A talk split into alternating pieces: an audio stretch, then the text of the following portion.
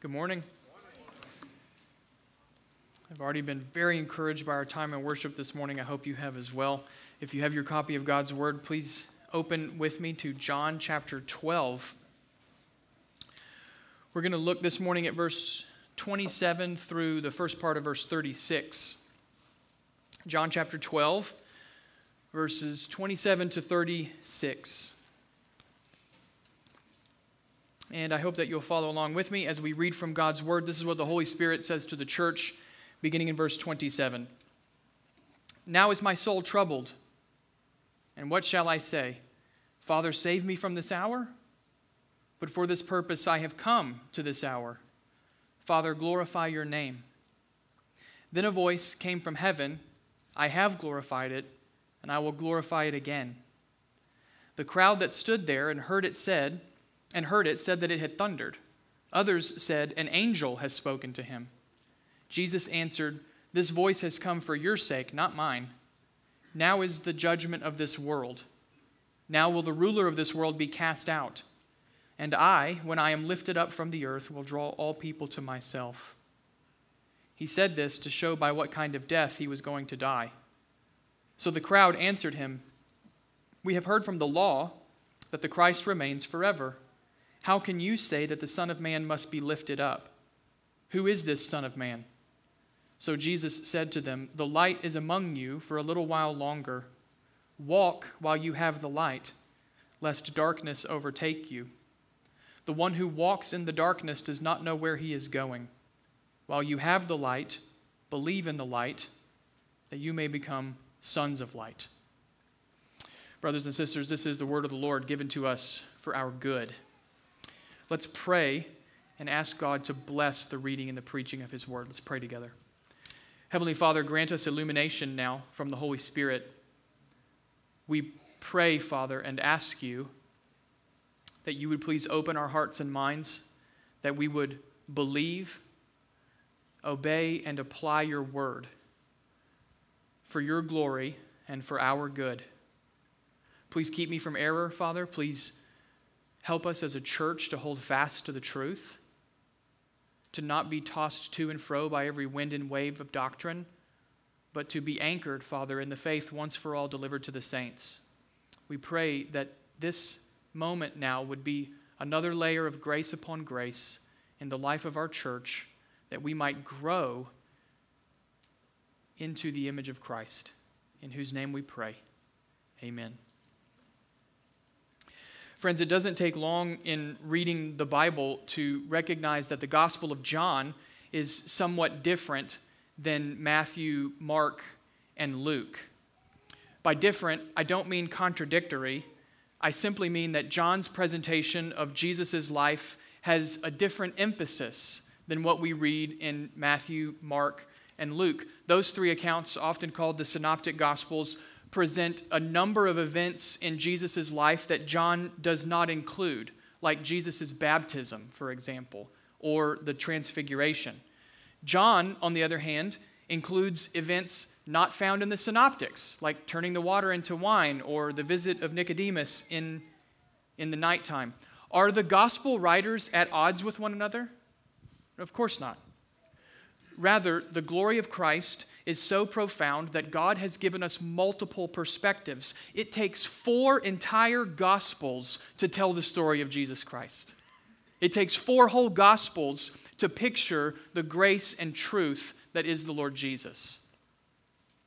When we compare the four Gospels, one area of difference that stands out is the vocabulary. Take the word Father, for example. This is actually the launching pad for the whole sermon, so I hope you'll follow me on this. Consider references to God as Father. The Synoptic Gospels refer to God as Father approximately 55 times. That was a 5-minute count, so I might have missed one or two. The Synoptic Gospels refer to God as Father approximately 55 times. The Gospel of John, by contrast, refers to God as Father well over 90 times, almost 2 times as many as the synoptics. While the other Gospels include the truth of God as Father, John has a unique emphasis on it. In fact, the beginning and the end of John's gospel establish just this point. In chapter 1, John gives us his theme. The Word became flesh and dwelt among us, and we have seen his glory, glory as of the only Son from the Father, full of grace and truth. Who is Jesus Christ? He is the only Son from the Father. And then at the end of the book, chapter 20, John tells us his purpose. Why did he write? These things are written so that you may believe that Jesus is the Christ, the Son of God, and by believing you may have life in his name. That's the purpose for John. He writes so that we will believe Jesus is the Son from the Father. This is why John has almost 2 times as many references to God the Father in his gospel as do Matthew, Mark, and Luke, because the sonship of Jesus is one of John's key themes. Now, what does this have to do with our passage this morning in John chapter 12? Quite a bit, actually. You can see straight away in verse 27 that Jesus refers to God as the Father. Jesus is facing the cross, as we're going to see, and so he prays. He prays to his Father. But the significant part is that the Father replies back to him. Verse 28. The Father replies back. This is the only instance in John when the heavenly relationship between the Father and the Son is audibly manifested in the earthly realm. It's the only instance in John. So, as the cross draws near, what's the lens through which we see Jesus? The lens of Father and Son. The Son prays to his Father, and the Father responds to his Son. That connection between the Father and the Son, that connection is what gives us our bearings for this morning. How should we approach this passage? What should get our attention when we read these verses? The answer is the sonship of Jesus Christ. That's what should get our attention. As the Son prays to the Father, and as the Father replies back to the Son, we learn more about Jesus' identity as the Son of God. Since he is the Son, what kind of Son is he? That's where we're headed this morning. And in pursuit of that theme, we're going to notice 3 features of Jesus as the Son of God. Sonship is the theme, so 3 features of Jesus as the Son of God. Let me give them to you in advance, just so you know where we're going. The first addresses Jesus' faithfulness. The second highlights his victory. And the third, importantly, gives us his testimony. Faithfulness, victory, testimony. 3 features, then, on the sonship of Jesus Christ. Let's begin in verses 27 and 28 with the faithfulness of the Son of God. You'll remember from last week that Jesus is mindful of his impending death. Like a grain of wheat, verse 24, Jesus will die in order to bring forth life. Here in our passage, the reality of death remains on Jesus' mind. Listen again, verse 27. Jesus is speaking, "Now is my soul troubled, and what shall I say? Father, save me from this hour?" Jesus Christ is fully human. That's what should get your attention when you read verse 27. The cross is on the horizon, full of suffering and pain, and therefore Jesus is troubled. The sense here is to be unsettled by something.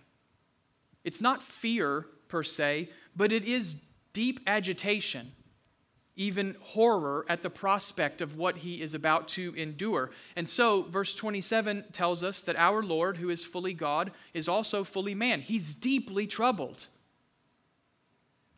The verse goes on to describe Jesus' internal deliberation. He is processing it out loud here. He asks this rhetorical question, "And what shall I say?"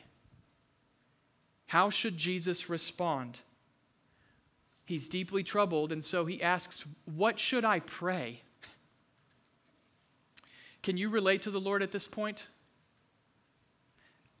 I know that I can. Not in the sense of having to face something as horrific as the cross, but we can all relate to facing a situation and realizing, I know that I ought to pray right now, but I don't know what I should pray for. Have you had one of those moments? I don't even know what to ask for. That's where Jesus is at on some level. He asks himself, what should I say to this trouble? What should I say? Now, the next clause in verse 27 is interesting, and it requires some careful thinking. The ESV translate the next clause in verse 27 as a question. Do you see it there? What shall I say? Father, save me from this hour? So it could be that Jesus continues on that same line of rhetorical thinking. What shall I say, he asks. Should I pray for the Father to save me from the suffering? ? The ESV takes it as a question, something that Jesus considered, but not something that he actually prayed. And that translation makes sense. But let's remember, friends, a later scene from Jesus' life where he was also praying in the Garden of Gethsemane. During that dark night, Jesus did not ask rhetorical questions. He didn't wonder if he should pray like this. No, in Gethsemane, Jesus actually prayed, Father, if it be your will, let this cup pass from me. This moment in John 12 is not exactly the same, but you can already see the dark shadows of Gethsemane creeping across Jesus' heart and mind. Even if verse 27 is only a question, the point remains that the prospect of suffering is very real to Jesus. He is deeply troubled. I want to stress this to you this morning. That the prospect of suffering is very real to Jesus. I want to stress this to you because it can help you pray. It helps me pray. And what we ought to take away from this is that Jesus is not some kind of detached robotic figure that mechanically walks through life just pretending to be human and doing the things that he wink, wink, nudge, nudge knows people ought to do. He's not a detached robotic figure. He's fully man, like you and me, yet without sin. He faced suffering, and in the moment of testing, he knew what it was like to be at the crossroads of saying, "How ought I to pray?" He knew what it was like to pour his heart out to the Father, even in anguish, as to what he ought to pray for. And so, friends, I just want to point out that you and I can pray the same way. Perhaps you need to hear this today. God, the Father, welcomes your prayers, even the anguished ones. God certainly delights to hear his children pray in faith, but he also delights to hear his children pray in weakness. He welcomes those prayers too. So before we go any further, I simply want to encourage you from the life of Jesus. When you are troubled and you don't know what to pray, you can pray as Jesus prayed. You can bring your troubled soul before God, and you can ask the Heavenly Father to do what is best, what is good, what is right, even if you don't know what that is. Even if all you can pray is, God, do what you know is best. You can pray that way. That kind of prayer is not a cop-out prayer. It's not a shortcut prayer. It's a faithful prayer. Even when your soul is troubled. And that's exactly where Jesus goes in the remainder of verse 27. When his soul is troubled, Jesus returns to the faithfulness of God. Look at the rest of verse 27. Notice where Jesus goes. What shall I say? Father, save me for this hour? But for this purpose, I have come to this hour. Friends, you see what Jesus does here? He submits himself to the purposeful plan of God. That's the answer to his trouble. There's a unique aspect here that we need to appreciate. Jesus is the Son of God, the one who uniquely reveals the Father, but he is also the servant of the Lord, promised in Isaiah, the one who comes to gather and redeem God's people. And that means the cross where Jesus will die is the will of God for his Son. The cross is the will of God. The suffering of the Son of God was promised long ago, and now it's coming to pass in Jesus' earthly life. In other words, the cross is not solely a horrible display of human wickedness. The cross is also an incredible display of God's faithfulness. God is keeping his promises. He's fulfilling his word. So when Jesus' soul is troubled, it is the character of God that calms his mind. It is the faithfulness of God that becomes the anchor to his soul. And so, buoyed by God's character, Jesus offers a rather remarkable prayer. He's finally now going to make his request known. And it's a rather remarkable prayer because it doesn't actually focus on his trouble. What shall I say? Jesus asks. Verse 28 is his answer. Look at how he prays. Father, glorify your name. That's the Son's prayer. Jesus' ultimate prayer is for the glory of God. Jesus' deepest desire is for the Father's name to be glorified. What does that mean? What does it mean for the Father's name to be glorified? It means, at least in part, that the Father's holiness is revealed, that he is pure and righteous and completely free from sin. It also means that the Father's mercy is revealed, that he's slow to anger and abounding in steadfast love. Glorifying God's name, in other words, is nothing less than putting the character of God on display in the world so that the world sees an accurate picture of what the Father is like. That's what it means to glorify God. You put God on display in a fashion that tells the truth about him. That's what Jesus prays will happen. The trouble of his soul leads him to pray for the glory of God to be revealed. And understand that request for the glory of God is not disconnected from Jesus' trouble. The request for God's name to be exalted is not unrelated to Jesus' trouble. I really want us to make sure we understand this point.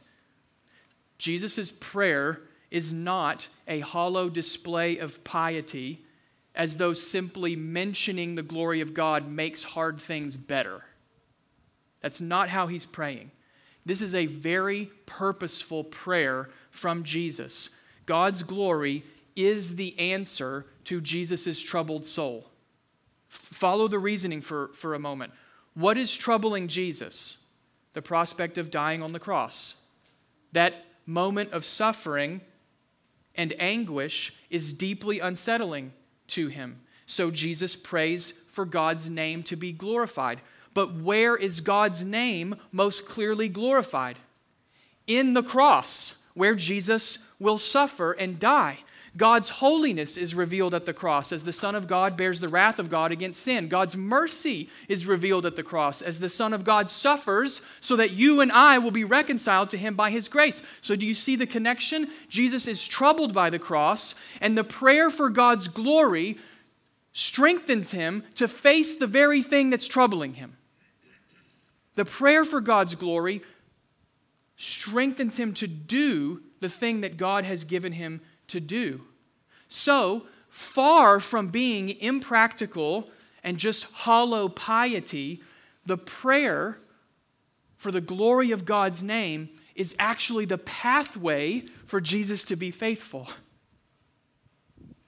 His prayer strengthens him for the very thing that God has given him to do. Is there anyone as glorious and compelling as Jesus Christ?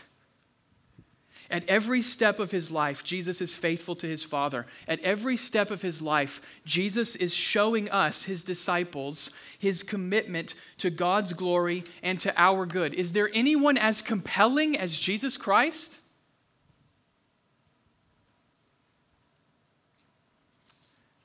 God has allowed me to preach the gospel for about 11 years now. And every year, every week, I am increasingly gripped by the glory of this man, Jesus. Do you know what I thought to myself on Thursday in my office as I was writing this sermon and tears were welling up in my eyes as I saw the connection between the glory of God and the faithfulness of Jesus Christ? Do you know what I thought at that moment? I thought, I want to know this man. I want to know him. I want you to know him. I want us to know him together. Is there anyone as glorious and compelling as this man Jesus? I don't know of anyone. Here is the Son of God praying for strength to be faithful so that you and I will be saved. It's remarkable. That's what should grip you from these verses. Jesus Christ is faithful to his Father, and in his faithfulness, sinners like me are saved. Can you fathom such grace?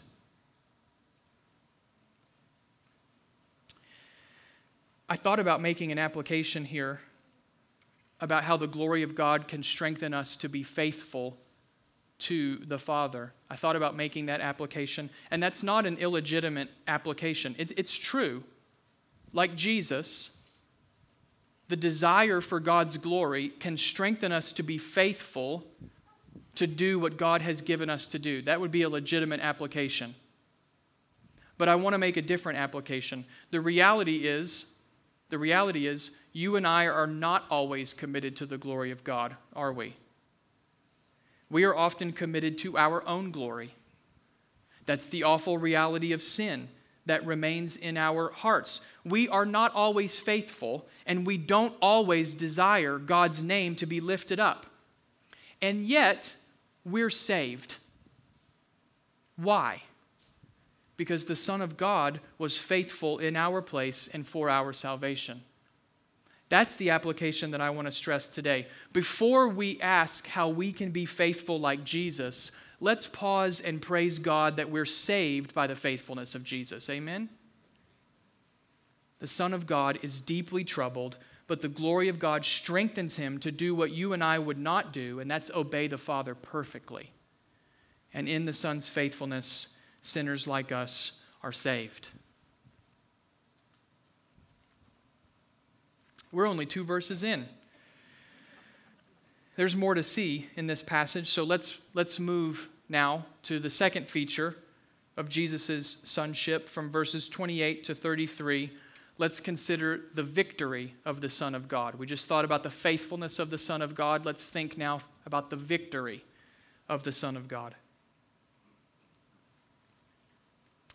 God the Father responds to Jesus' prayer at the end of verse 28. Like we said at the outset, this is the only instance of a heavenly voice in the Gospel of John. And the Father's reply is affirming. Listen again, verse 28. Then a voice came from heaven, I have glorified it, and I will glorify it again. So the Son's faithfulness will have its full effect. The Father has been glorified in Jesus' ministry so far, and the Father will be glorified ultimately in the death and resurrection and ascension of Jesus. So as the cross draws nearer, Jesus has this supreme confidence that the Father has and will do what Jesus prays for, glorify his name. So as the suffering is coming towards Jesus, he knows that his death will not be in vain. God affirms him from heaven, I will do as you have prayed, I will glorify my name. It's affirming for the Son. The crowd, however, doesn't understand. Verse 29, they debate whether this was a natural or supernatural occurrence. Some of them think that it thundered. Other people say that angels spoke. Clearly the crowd heard something, but they don't really know what it was. And Jesus' response is interesting. Look at verse 30. Jesus answered, This voice is for your sake, not mine. Now, there's a question that we have to answer at this point. Jesus says the voice was for the crowd's sake, but it's also clear that the crowd hasn't understood the voice. So, how can the heavenly voice help the crowd when they don't understand what they heard? That's the question. The answer has to do with later revelation. There's a theme of misunderstanding in the Gospel of John. The crowds, and often even the disciples, don't understand what Jesus is saying or what is happening. In fact, they often misunderstand things. And so what do they need? What do even the disciples need? They need further revelation. And that's what will happen with the disciples. Following Jesus' resurrection, the Lord explains many things to them.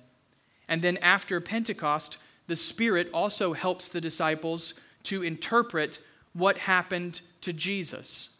And so that's probably the best way to take verses 29 and 30 here in chapter 12. When Jesus says the voice is for the benefit of the crowd, we should take that as referring more to the disciples and to others who would believe than to the crowd as a whole. Through later revelation, the truth of the voice, the heavenly voice, would be confirmed in the disciples' hearts and minds. And this is not an insignificant point in understanding the gospel. This is not an insignificant point. The gift of understanding from God is absolutely necessary to make sense of the cross. Remember, the cross is a shameful death for Jesus. And so the natural conclusion, when you witness, if you were there and you would have witnessed Jesus dying on the cross, your natural conclusion would be that Jesus had failed in his ministry. The natural conclusion would be that his claims of glory and truth were all false because he died in such a shameful way. But the heavenly voice in verse 28 is countering that natural conclusion with the supernatural interpretation. The cross is not shame, it's glory. The cross is not failure, it's victory. And so, even if the full meaning will only come later, the heavenly voice in verse 28 is actually telling you the right interpretation to what's going to happen to Jesus. When he dies, it's not defeat, it's victory. It's victory. And it's that theme of victory that Jesus picks up on in verse 31. This is how we know we're on the right track with our interpretation, because Jesus picks up on the theme of victory in verse 31. Following the voice from heaven, Jesus begins to explain what the cross means. And the overriding theme is victory. Notice again what the Lord says, verse 31. Now is the judgment of the world. Now will the ruler of this world be cast out. You can see here that the key word is judgment. The idea is to render a verdict, like in a courtroom. So it's not so much punishment as it is a verdict. The cross, according to Jesus, is God's verdict against the rebellion of this world. It is not true that the world triumphs over Jesus at the cross. That's how it appears, but Jesus says the opposite is true. In reality, the cross is God's judgment against this world. The rebellion of this world will not succeed. God will triumph in victory over the darkness of this age. So the cross is the revelation of victory over the world. At the same time, the cross is also God's verdict against Satan, whom Jesus refers to as the ruler of this world. Since Genesis chapter 3, the evil one has had some level of dominion over the earth. Satan works destruction and death through sin, and he delights in these things as an assault on the glory of God. And so the cross might appear to be Satan's finest hour. The cross might appear to be Satan's moment of triumph. If you've ever read The Lion, the Witch, and the Wardrobe, you know that scene where they kill Aslan on the stone table, and all the wicked people in Narnia are celebrating because they think, we've won! We've killed the great lion. And the beauty of the story is that they haven't killed the great lion. They've just signed their own death warrant. That's true at the cross as well. The cross is not Satan's victory, but his defeat. At the cross, Jesus disarms the principalities and powers of this age, and he puts them to open shame, Paul says. Jesus puts the powers and principalities to open shame by triumphing over them at the cross. How does the cross shame Satan and the powers of this world? Well, what is Satan's most potent weapon? Death. What does Jesus defeat Satan with? Death. He crushes death through the power of death, thereby disarming the powers and putting them to shame as weak. You see, the cross then is the victory of the Son of God. What is happening as Jesus gives up his spirit? God is issuing his verdict against the world and over Satan. Still, the theme of victory continues. Jesus will triumph over the world. He will triumph over Satan. And his cross will also bring salvation. Look at verse 32. And I, when I am lifted up from the earth, will draw all people to myself. We've seen this language of drawing people before in John. John chapter 6, do you remember that passage? John 6:44. No one can come to me unless the Father who sent me draws him, and I will raise him up on the last day. So the Son works with the Father, drawing people to himself. And this drawing of people is an act of salvation. When Jesus draws people, it is so he might raise them up on the last day. Drawing, then, is a prelude to resurrection, and resurrection is salvation with Jesus Christ. So, verse 32, then, is describing Jesus' victory over sin. What will happen when he is lifted up on the cross? What's going on at that moment? He is accomplishing salvation and drawing his people to himself so that they too will be saved. And this drawing of God's people occurs in all kinds of people. All people, Jesus says, Jew and Gentile alike. The cross of Christ is salvation for the world. Not in the universal sense that every single individual is saved, but universal in that people from every tribe, tongue, and nation are saved. Remember the Greeks who came to Jesus last week in verse 20? Or they came to Philip and said, we want to see Jesus. Do you remember the Greeks last week, verse 20? Remember how they wanted to see Jesus, and we said that Jesus never really answers their question? Right? We never get the end of the exchange between Jesus and those Gentiles who want to see him. Now we get the answer. This is the answer to the Gentiles' request to see Jesus. Where can a sinner, Jew or Gentile alike, where can a sinner see Jesus? At the cross, where he's raised up to glory, the glory of victory over sin and death. That's where you see Jesus. At the cross.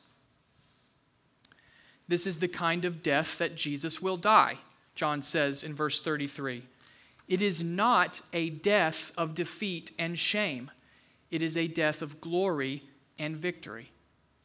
Even the victory of the Son of God. How should we respond to this? God's word always demands our response. There is never a moment when you read or hear or meditate on God's word and God is not demanding a response from you. God's word always demands a response. So what should our response be here in John 12? That's where we turn for the final aspect of Jesus' sonship, verses 34 to 36. And here we're going to think about the testimony of the Son of God. This is our response. We'll see the testimony of the Son of God.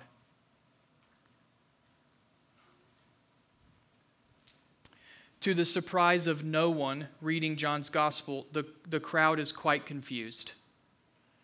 They can't put everything together in the right way.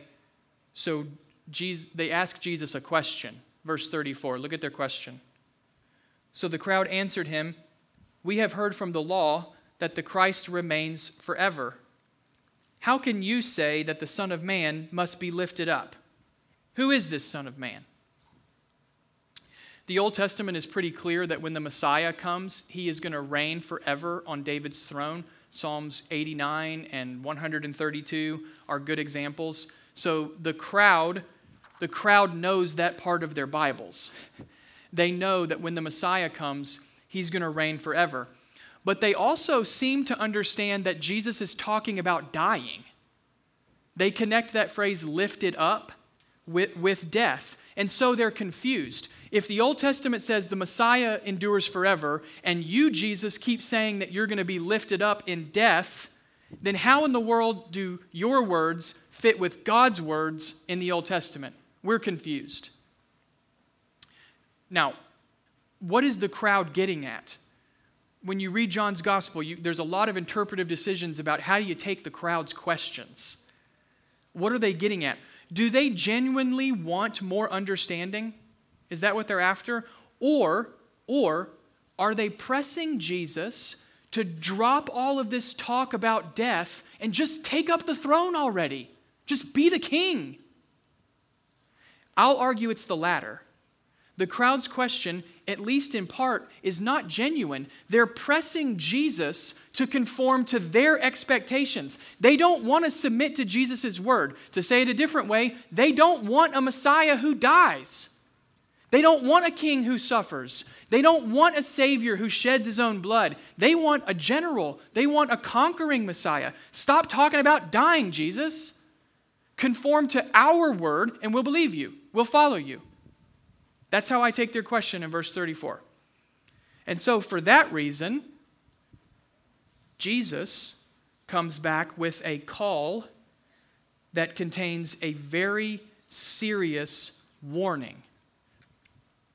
Look at verse 35. So Jesus said to them, "The light is among you for a little while longer.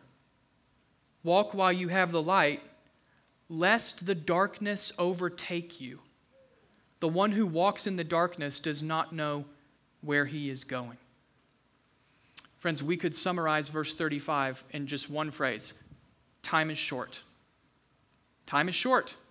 At the core, that's what Jesus is saying in verse 35. The time is short. He is the light of the world, but that light will only be with the crowd for a little while longer. And therefore, don't delay. The time is short. Verse 35 is Jesus' way of saying, stop playing games. Stop fooling around with debating with me.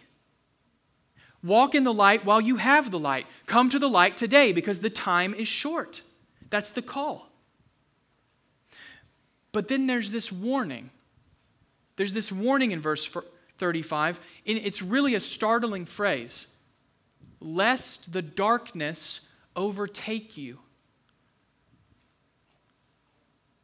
What is alarming to me in that phrase is that Jesus personifies darkness as though it is on the hunt. He personifies darkness as though it is moving around with a purpose, seeking to overtake people.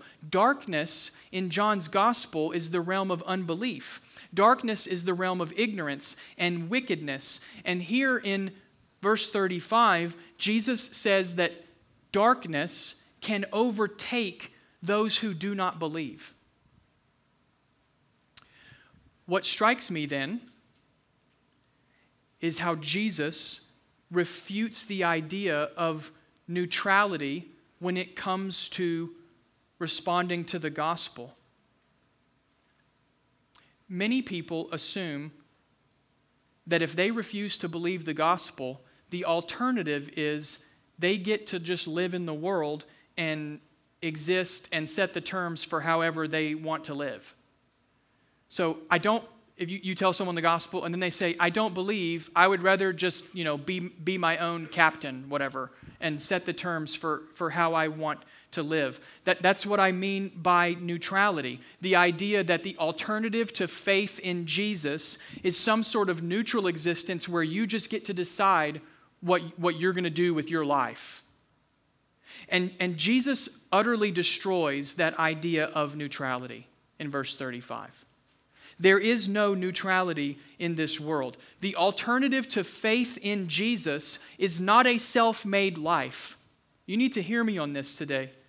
The alternative to faith in Jesus is not a self-made life. The alternative to faith in Jesus is darkness chasing you down and destroying you in the end. That's the alternative. You see the warning? Jesus calls the crowd to believe in him, but he also tells them the truth. If you don't believe in me, the alternative is not just however you want to live. The alternative is darkness, and that darkness will overtake you. And so the Lord comes back to the call in verse 36. He goes from call to warning, and then he ends with the call, verse 36.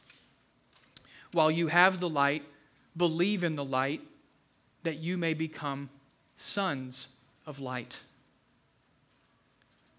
The only way to escape darkness is to believe in the light of the world, Jesus Christ. While the time remains, come to the light. That's the response that God's word demands from you and me this morning. Come to the light. When we come to the light, when we trust in Jesus Christ, we come to share in who he is. Instead of the darkness overtaking us and making us dark ourselves, we are transformed so that we become sons of light, children of light. Jesus' light transforms us to be like him. His light drives out the darkness of unbelief and ignorance, and his light fills us with truth. His light changes us so that we display the glory of God as those made in Christ's image, just as Jesus displays the glory of God. So instead of being overtaken by darkness, those who come to the light share in the light and become one with the light themselves. They're transformed into Jesus' image.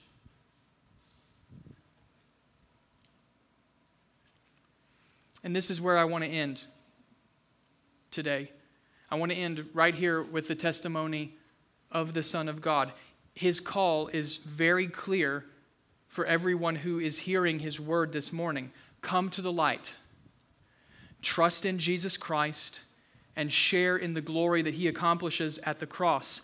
But that call, friends, that call also comes with a sober warning. The alternative is darkness that will overtake you. The alternative is darkness separating us from God who dwells in unapproachable light. The alternative to faith in God's word is not neutrality, it's darkness. And therefore, Christ, through his word, Christ is calling you to come to him today. If you're not a Christian, if you've not repented of your sins and trusted in Jesus Christ for the salvation of your soul, this means that today is the day to confess your sin before God and to turn from that sin to trust in Jesus Christ. One of the great lies of sin is that you can put it off till tomorrow to determine whether or not you're going to submit to Jesus. And friends, that's foolishness. It's foolishness. You don't know that you'll be promised tomorrow. God's word is very clear. Today is the day to not harden your heart any longer, but to come to the light. So if you're not a Christian, that's what God's word is calling you to today. Jesus Christ was lifted up at the cross in order to save sinners. His blood is powerful to save, and he saves all of those who will trust in him. So if you're not a Christian today, God's word is calling you to believe. If you are a Christian, if you are repenting of your sins and trusting in Jesus Christ, there's a call here for you and for me as well.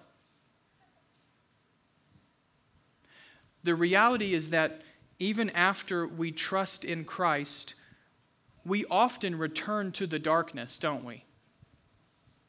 There's no sense in denying it. It's true. We often return to the darkness.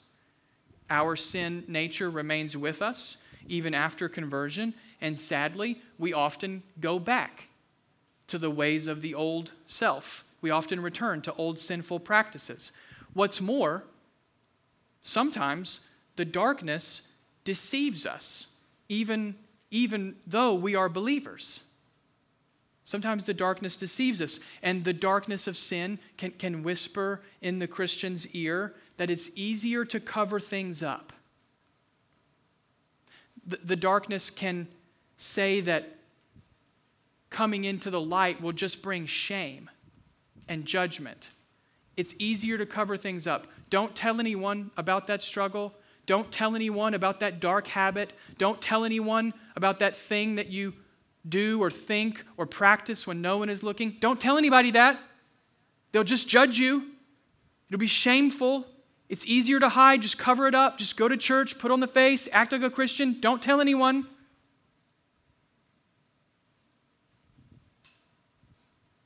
It's a lie, friends. It's a lie to believe that it's easier to hide. It's a lie to believe that coming into the light leads to shame and judgment. It's a lie.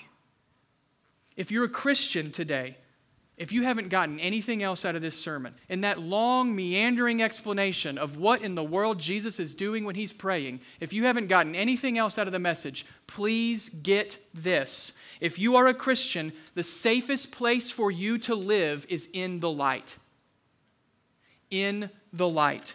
If you have been holding on to some sin, if you have been living in the darkness, reckon with two things right now. Reckon with two things right now. That battle against sin is going to keep going until you see the Lord of glory, and in seeing him, you're transformed into his image. And that battle is won only by coming into the light. The safest place for you to be as a Christian is in the light, living honestly, openly, confessing your sins. And so I pray that even if we are believers this morning, that we will hear the warning of Jesus Christ. The darkness is not neutral. The darkness is not neutral. Sin always progresses. I remember my father-in-law's voice Saturday after Saturday in the golf cart, driving down the golf course in Little Rock when he's discipling me. I think I'm just trying to lower my handicap, and my father-in-law is trying to help me be more like Jesus. And he says, sin always progresses, son. It always takes you deeper. Come to the light now. Come to the light. The safest place for a Christian to live is in the light. We must come to the light through repentance and faith, confessing our sin, and believing that Christ has defeated our sin at the cross. So, to every Christian in the sound of my voice this morning, I am urging you to remember the victory of the Son of God that we spoke about earlier. Christ has defeated the world, he has defeated Satan, and he has defeated your sin. Do not hide in the darkness when the light of the world has already won your victory. Don't hide there anymore. Hear the words of Christ. Come to the light. Confess and receive again the grace of his victory. Amen? Let's pray. Oh God, we need your help. These are not academic things that we are discussing. These are not intellectual curiosities. There is no glory in mulling over the words of Jesus and thinking about his rhetorical questions and what they might mean and how the other gospels harmonize with John. These are not mere intellectual things. This is light and darkness, life and death, salvation and destruction. Father, open our ears to hear. I pray, God, that if there are unbelievers among us, that the Holy Spirit would do right now what only he can do. Grant life to come to Christ. I pray for each of us who belong to Jesus this morning by faith, that we would be renewed, in the seriousness of godliness, that the darkness is active and purposeful, that there is no neutrality. We either live in the light or the darkness overtakes us. Lord, help us. Remind us that the safest place to live as believers is in the light of the gospel. Convict us. I pray for Holy Spirit conviction right now in our hearts, that we would come before you and openly and honestly acknowledge where we are and seek grace and forgiveness and seek help in the community of the saints. Help us, God. We ask in Jesus' name. Amen.